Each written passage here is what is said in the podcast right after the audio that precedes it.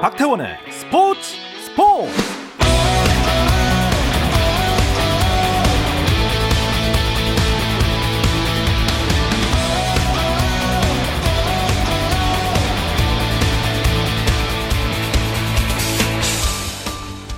스포츠가 있는 저녁 어떠신가요?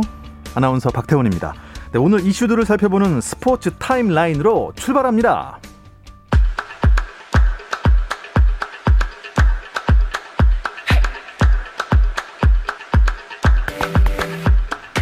프로야구 경기 상황부터 보겠습니다. 새롭게 시작한 주중 3연전입니다. 화, 수, 목 이렇게요. 1, 2위 간의 맞대결이 눈길을 끌고 있습니다. 1.5 경기 차입니다. 1위 KT와 2위 LG의 대결. 경기 현재 6회 말이고요. LG가 3대 1로 KT에 앞서 있습니다. 두 점 차입니다. 3위 삼성은 한화를 만났습니다. 현재 경기 6회 말이고요. 한화가 삼성에 3대 2 한 점 차로 앞서 있습니다. 4위 키움은 롯데를 상대하고 있습니다. 아, 점수가 많이 안 났네요. 7회 말인데요. 롯데가 키움에 1대 0으로 앞서 있습니다. 5위 SSG 대 6위 NC의 대결입니다. 자, 3대 2인데요. 아, 3회 말밖에 되지 않았습니다. 비가 와서 경기가 조금 늦게 시작을 했나 봅니다. NC가 SSG에 3대 2로 앞서 있습니다. 기아 대 두산 경기 3회 말입니다.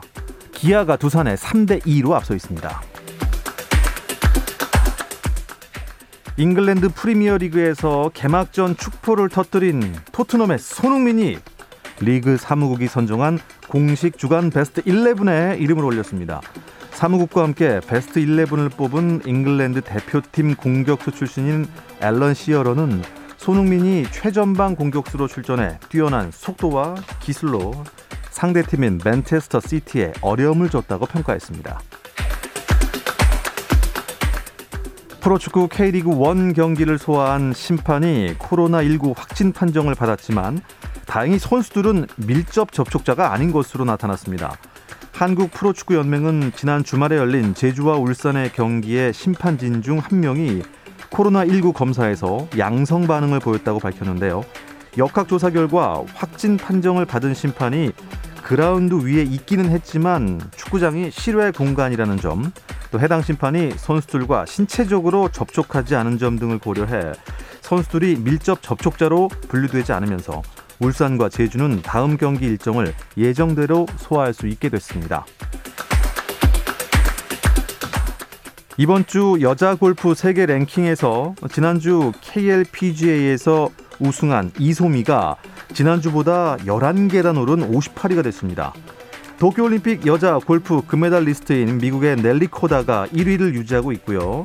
우리나라 고진영, 박인비, 김세영이 2, 3, 4위로 순위 변화 없었습니다. 김효주 7위에 올랐고요. 박민지는 16위에 자리했습니다. 미국 LPGA 투어 트러스트 골프 스코틀랜드 여자 오픈 우승자 라이언 오툴은 101위에서 40계단이나 올라 71위가 됐습니다.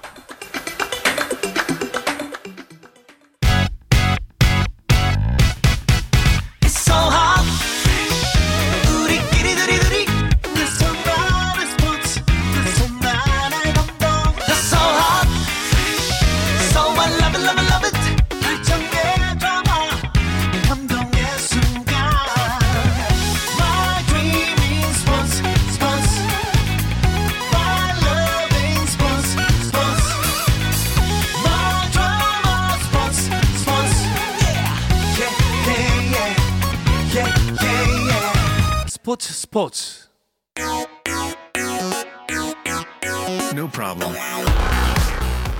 화요일 저녁에는 이 두 분과 함께하고 있습니다. 정 PD와 김 기자, 정현호 KBS 스포츠 PD, 일간 스포츠의 김지한 기자 나오셨습니다. 안녕하십니까? 안녕하세요. 아, 두 분이 이렇게 또 완전체로 계속 만나고 있으니까 다행입니다. 네. 건강에 뭐 문제 없으시죠? 아, 그렇죠. 뭐 요즘 폭염도 한풀 꺾인 것 같고 꺾였습니까? 뭐 꺾인 게 문제가 아니라 지금 비가 엄청나게 와서 아, 갑자기 지금 밖에 비가 네. 돌풍, 천둥, 벼락에 얼마나 왔어요? 저는 사실 사무실에 쭉 있어서 그러니까 어제도 소나기가 제법 많이 왔고요. 오늘도 오면서 그래도 우산을 준비해 갔으니까 그나마 다행이었는데 정말 바지가 다 젖을 정도로 그러니까요. 정말 많은 비가 예, 지금 현재 여의도 일대에서 내리고 있습니다. 예, 지금 뭐각 구장에서는 경기가 펼쳐지고 있는 걸 보니 네. 경기에는 큰 지장을 안 주는 그런 비인 것 같습니다. 네, 네.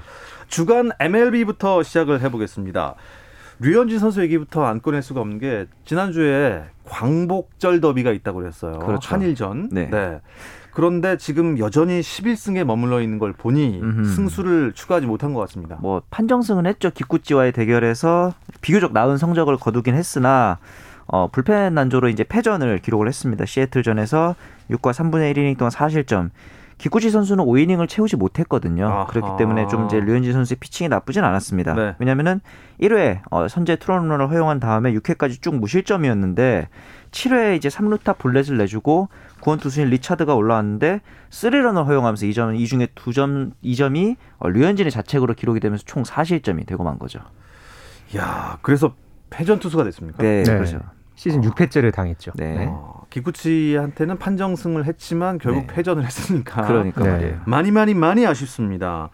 아 근데 뭐 1회 홈런 이후에는 뭐 그 다음엔 잘 막았다고 했잖아요. 잘 네. 던졌습니까? 어땠습니까? 그러니까 1회 홈런 맞고 나서 14타자 연속 범타 기록을 류현진 선수가 기록을 했죠. 네. 어, 직구 평균 구속도 뭐 3, 80마일 후반대 평소와 다르지 않았고 최고 구속이 92.2마일 그러니까 한 오, 빠르다, 148km 정도까지 예. 예, 올라왔는데 어, 결과적으로는 장타를 두 개 맞은 게 이제 결과적으로는 좋지 않게 됐죠. 네. 특히나 이게 또 두 개 장타가 모두 3번 타자인 타이 프랜스에게만 홈런 한 개, 그리고 7회 3루타 한 개. 그렇죠. 네, 이렇게 되면서 결과적으로 이게 류현진 선수의 패배로 이어진 빌미가 된 격이 됐습니다. 그러니까 3루타를 맞고 볼넷까지 내주고 아 볼넷으로 주자를 하나 더 네, 네, 내줬군요. 맞습니다. 네. 그래서 1-3루인 상황에서 교체가 네, 됐어요. 그렇죠. 그때 교체를 하는 게 맞나요? 그래서 이게 웬만하면 류현진 선수가 워낙 멘탈이 좋으니까 뭐 존중한다 이렇게 인터뷰를 할 법도 한데 이 찰리 몬토요 감독은 류현진이 할 일을 다 했다 생각해서 교체했다고 했는데 류현진 본인은 투구수도 괜찮았고 힘도 있었다. 보통 이런 식의 워딩을 가져가지 않는 선수임을 감안하면 음. 굉장히 좀 아쉬웠나 봐요. 네.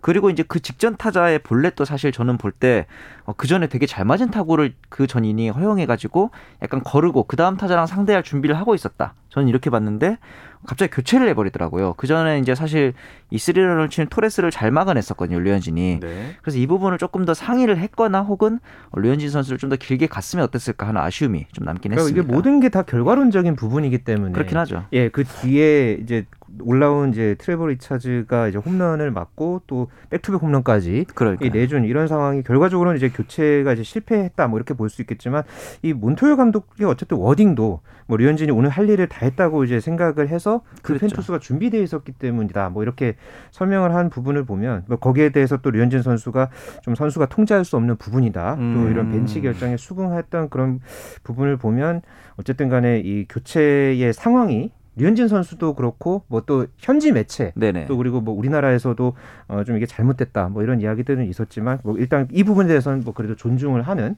아 그런 그래야죠. 분위기입니다. 14타자나 범타 처리했는데 네. 그러면 공 구위는 좋았다는 얘기 아닙니까? 그렇죠. 류현진 선수 하면 항상 우리가 얘기하는 게 페스티벌 구속이 최소한 어, 90마일 이상 나와야 한다. 그리고 어, 체인지업의 제구가 돌아와야 한다라고 했는데 오, 이날 등판에서 이 두 가지는 괜찮았어요. 네. 말씀하신 대로 패스트볼 최고 92마일까지 나왔고 체인지업의 실투도 거의 없었고요. 그런데 이제 어, 포볼이 이제 있긴 했지만은 앞서 말했듯이 그 중에 하나는 피해가는 느낌이었는데 이 류현진의 제구가 이날 좀 흔들렸다라는 의견이 있었거든요. 제가 봤을 때는 어, 이 스트라이크 존과 볼 사이를 왔다 갔다 하는 일명 이 borderline 제구는 굉장히 훌륭했는데 어, 지금 연속 경기 피홈런을 맞았잖아요. 이 장타력인 피 장타에서 보여주는 문제처럼 어, 스트라이크 한 가운데로 좀 몰리는 그런 재구에서의 좀 아쉬움이 있기 때문에 다음 등판 때는 음. 이 부분만 좀 보완하면 좋을 것 같아요. 사실 이 일반인들은 참 한가운데 던지기도 힘들잖아요. 그렇죠. 오히려. 한가운데만 던지고 싶어서 절대 안 들어가는데. 네. 아, 이 정직한 볼은 또 장타로 이어지니까 네. 걱정이 많습니다만 류현진 선수 그래도 11승이면 아메리칸 리그에서 승수가 꽤 높은 거 아닙니까? 네, 현재 이 다승 부문에서 이 류현진 선수가 공동 2위에 올랐습니다. 네. 현재 에, 아메리칸 리그 다승 부문 선두에 있는 선수가 오클랜드의 크리스 배싯이 12승이고요. 네. 그 다음에 류현진 선수 그리고 뉴욕 양키스의 게릿 콜 또 휴스턴의 잭 그레인키 네. 어, 이렇게 세 명이 현재 11승으로 공동 2위에 지금 올라 있습니다. 참고로 류현진 선수가 한 시즌 최다 승을 기록했던 게 14승이었고요. 음, 네네. 또 이 한 시즌 최다 이닝이 192이닝이었거든요. 음. 그러니까 지금 현재 이제 추세로 보면은 어쨌든 이 최다 승에는 조금 그래도 가능성이 좀 있는 그런 분위기고 여기서 조금 더 류현진 선수가 이닝 소화 능력을 조금 더 키워서 내심 그래도 한 200이닝까지 어. 던질 수 있었으면 하는 그런 바람도 가져봅니다. 음, 사실 두 자릿수 승수가 쉬운 게 아니에요, 그렇죠? 그렇죠. 네. KBO 리그에서도 쉬운 게 아닌데 네, 그래도 그렇죠. 또 저희가 바라는 거는 뭐 한 15승, 16승 정도 아, 로 그렇죠, 딱 그렇죠. 마무리하면서 또 내년으로 이어갔으면 좋겠다. 네.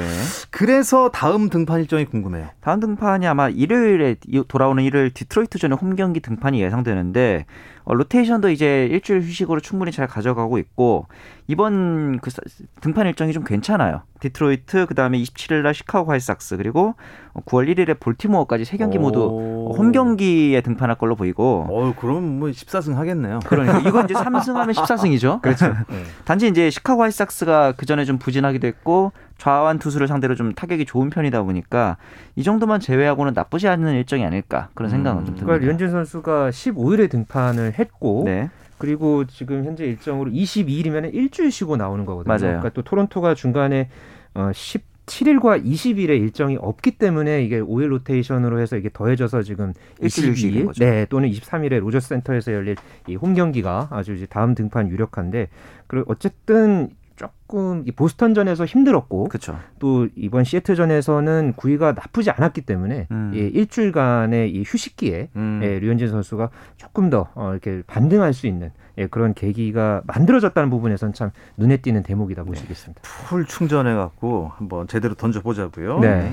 김광현 선수는 부상자 명단에 아직 있는 거죠. 언제쯤 네. 복귀하나요? 아직까지 확실하게 발표는 없는데요. 지금 캐치볼을 시작했다고 합니다. 뭐 그 전까지 팔꿈치 쪽이었나요? 팔꿈치 쪽이 이제 필요 했는데 이게 뭐 다 완전히 수술을 하고 복귀하는 건 캐치볼이 아직 복귀가 멀었지만 중간에 잠깐 휴식 후 복귀이기 때문에 제 생각에는 빠르면 이제 돌아오는 밀워키전에서도 복귀를 할 수 있을 것 같고 근데 이제 다만 세인트루이스가 플래허티라든가 마이콜라스 이런 기존 선발들도 같이 복귀를 하기 때문에 음. 김광현 선수의 상태를 봐서 굳이 빨리 복귀시키지 않을 수도 있긴 해요. 근데 만약에 어, 그 자리를 이제 다른 선수들이 잘 메꿔버리면은 김광현이 다시 불펜으로 돌아가진 않을까 이런 이제 걱정 아닌 걱정이 좀 들긴 하는데 아무튼 안 아프고 네. 돌아오는 게 제일 중요하겠죠.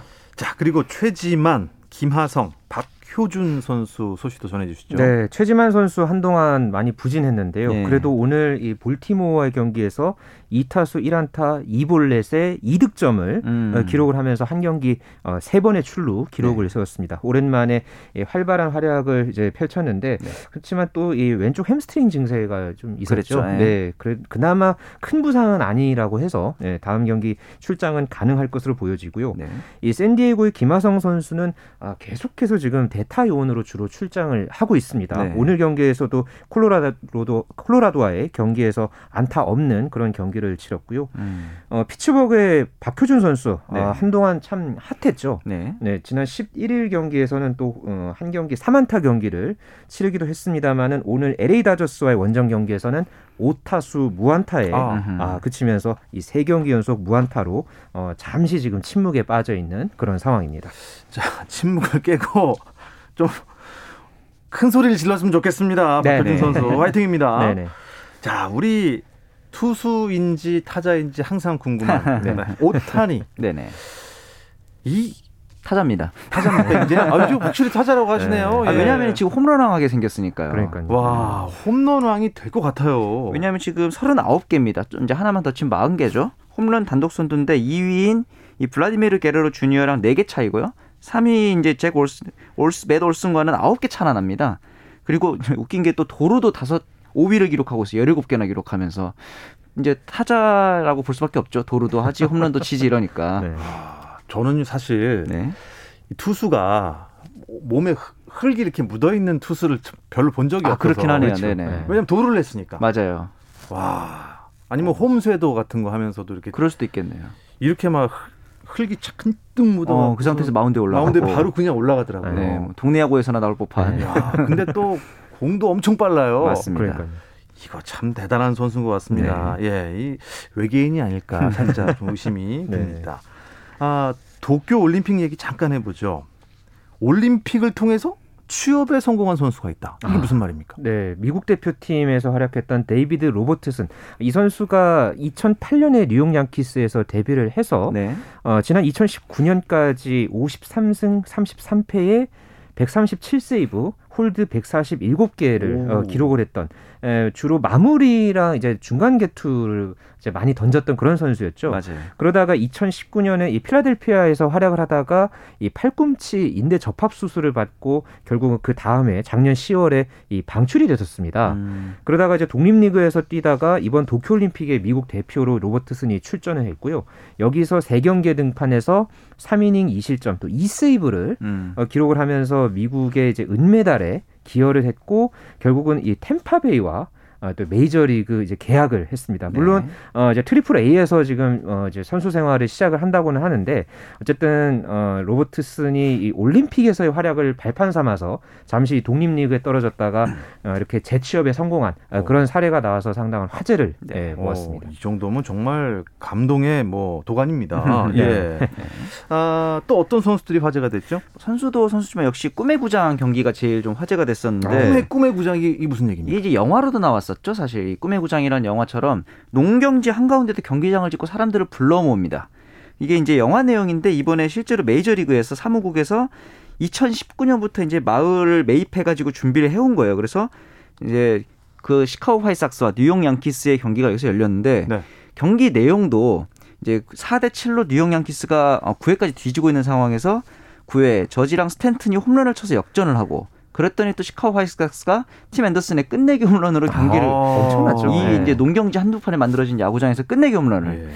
이렇게 짜고 치라 그래도 이렇게 하면 영화도 너무 자기적이랄 것 같은 굉장히 이슈가 됐었죠. 그러니까 이게 홈런을 또 치면 이게 관중이 받고 막 그런 게 아니라 음. 이게 옥수수 밭에 그렇죠, 공이 그렇죠. 짧게 넘어가는 그런 장면이 굉장히 저는 재미있게 봤고요. 음, 진짜 이게- 영화 같네요. 예, 네. 그러니까 이게 영화를 소재로 해서 최근에 이제 메이저리그가 워낙 좀 인기가 좀 예전 같지 못하니까 그렇죠. 이제 사무국 차원에서 어 이제 아이디어를 이제 모으고 그러면서 이게 좀참 수년간 기획을 해서 예, 만들어진 매치라고 해요. 음. 이번에 워낙 이 미국 내에서는 상당한 관심을 모아서 2005년 이후에 이 최고 시청률을 오. 정규 시즌 기준으로는 최고 시청률을 기록했다고 하고요. 음. 워낙 반응이 좋았기 때문에 내년에도 오호. 내년 8월 11일에 시카고 컵스와 신시내티 레즈의 대결이 어. 여기서 펼쳐진다고 합니다. 1년에 한 번밖에 안 하는 거겠군요. 그래야 더 희소성이 생기니까요. 네. 꿈의 구장 경기 참 부럽습니다. 메이저리그 이야기 이쯤에서 마무리하도록 하고요. 한 주간 스포츠계 이슈들을 짚어보는 시간으로 넘어가 보겠습니다. 잠시 쉬었다 올게요. 당신의 팀이 가장 빛나는 순간 스포츠 스포츠 박태원 아나운서와 함께합니다. 어떠한 스포츠 이야기도 나눌 수 있는 시간 정 PD와 김 기자 듣고 계십니다. 정현호 KBS 스포츠 PD, 일간 스포츠 김지한 기자와 함께하고 있는데요. 오늘 또 어떤 이슈들 갖고 오셨습니까? 네, 어, 김연경 선수가 결국 국가대표 은퇴를 선언했죠. 네. 그리고 또 코보컵 대회가 지난 주말부터 남자부를 시작으로 해서 컵 대회가 또 2주 동안 어, 열리기 때문에 네. 어, 오늘 정말 오랜만에 정 PD님과 예, 배구 이슈 네, 네. 한번 가져와 봤습니다. 배구 재밌겠네요. 네. 김연경 선수 결국에는 뭐 태극 마크를 내려놓는군요. 뭐 계속 좀 어느 정도 좀 비추긴 했어요. 계속 네, 그렇죠. 뭐 네. 이 마지막 올림픽이다 이렇게까지. 맞습니다. 국가대표에서 내려오는 건 아니지 않습니까? 맞습니까? 국가대표 은퇴죠. 국가대표, 벌써 네, 국가대표 은퇴. 17년 차입니다. 어. 벌써 고등학생 때부터 계속돼 왔던 이 태극 마크인데 저는 이 김연경 선수가 경기 끝나고 우는 거 처음 봤어요. 진짜 어. 그 정도로 아, 마음 고생이 심했구나. 이제는 좀 어, 편한 음. 모습으로 뭐 예능도 좀 나와도 되고 혹은 뭐 이제 소속 팀에 집중할 정도로 이제 좀 놓아줘야 되지 않을까 그런 생각도 들었습니다. 네.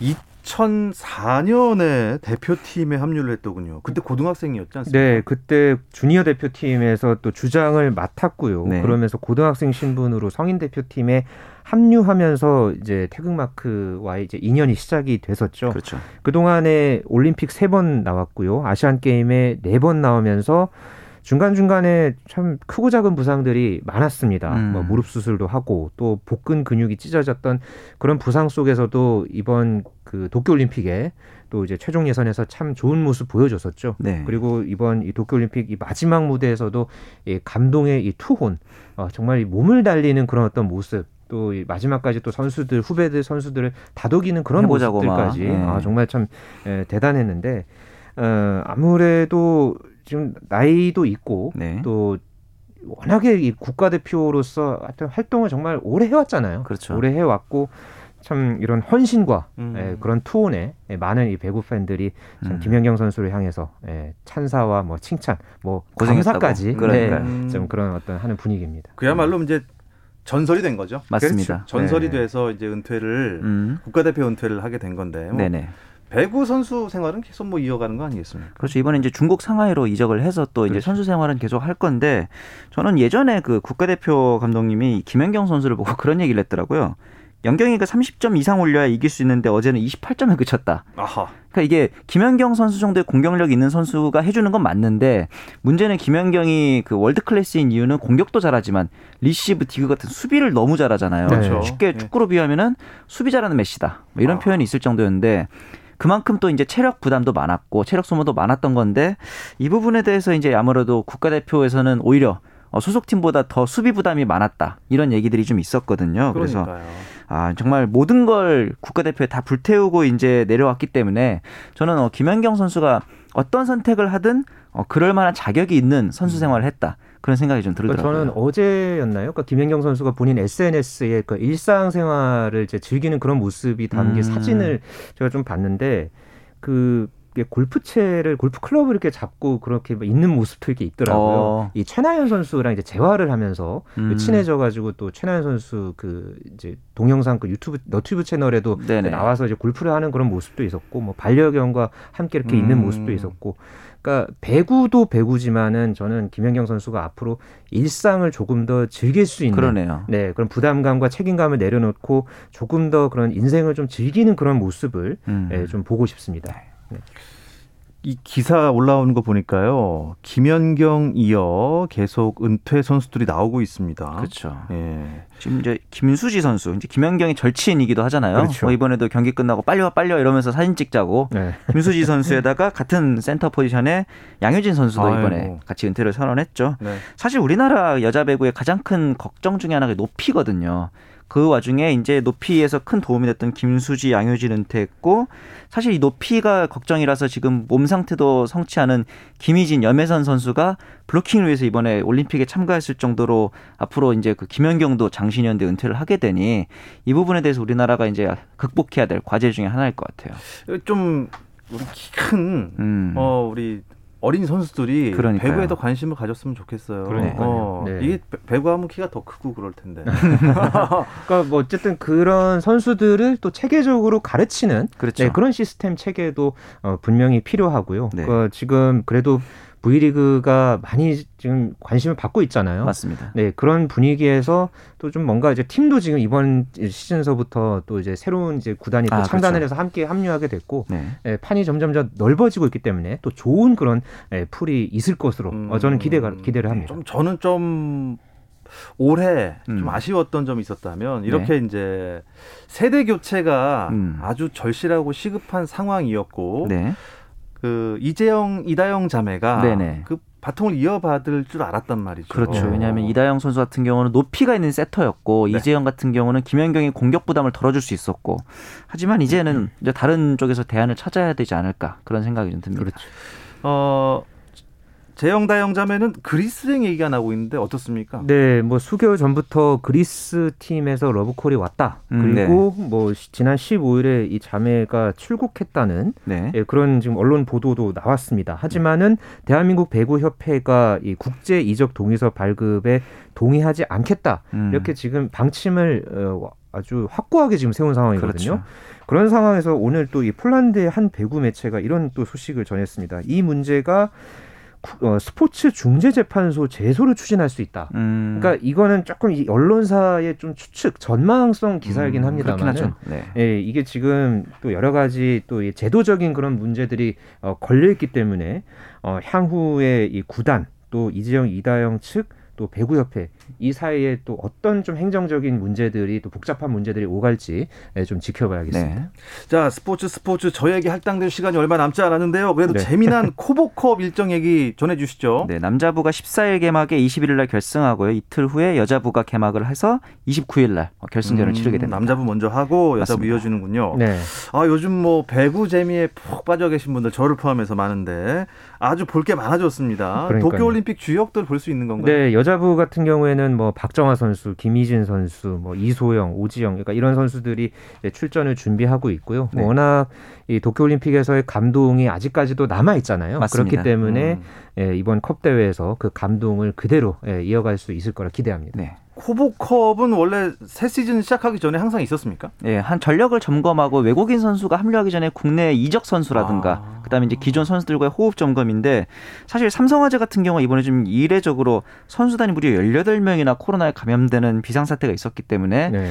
단체 훈련 한 번도 못 했다 아, 그래요. 정말로요. 그래서 2연패 빠졌으니까 어, 예. 빨리 좀 컨디션을 끌어올려야겠죠. 그렇군요. 남자분은 14일에 개막을 했으니까 지금 경기가 많이 펼쳐졌겠네요. 네, 오늘도 두 경기가 열렸고요. 지금 국군체육부대가 초청팀으로 이번 대회에 출전을 했는데 네. 어, 1차전 이 KB 손해보험과의 경기에서 이겼고 오늘도 우리카드와의 경기에서 이 풀세트 접전 끝에 3대 2로 어, 승리를 거두면서 어, 2연승 돌풍 행진을 이어갔습니다. 그리고 어, 조금 전까지 제가 본 걸로는 대한항공과 이 KB 손해보험이 경기를 치르고 있었고 어, 3세트가 진행이 되고 있었는데 그 전까지 대한항공이 두 세트를 모두 음. 이제 가져가면서 아하. 어, 앞서 있는 상황이었습니다. 이뭐 대한항공이 엄청 강호가 됐어요. 그렇죠. 그렇죠. 예전에는 삼성과 현대 어떻게 보면 라이벌이었는데 대한항공이 뭐 정규 시도 우승하고 파이널까지 우승하는 그런 저력을 보여줬는데 다음 시즌은 또 어떤 모습을 보여줄지 기대가 되겠고요. 네.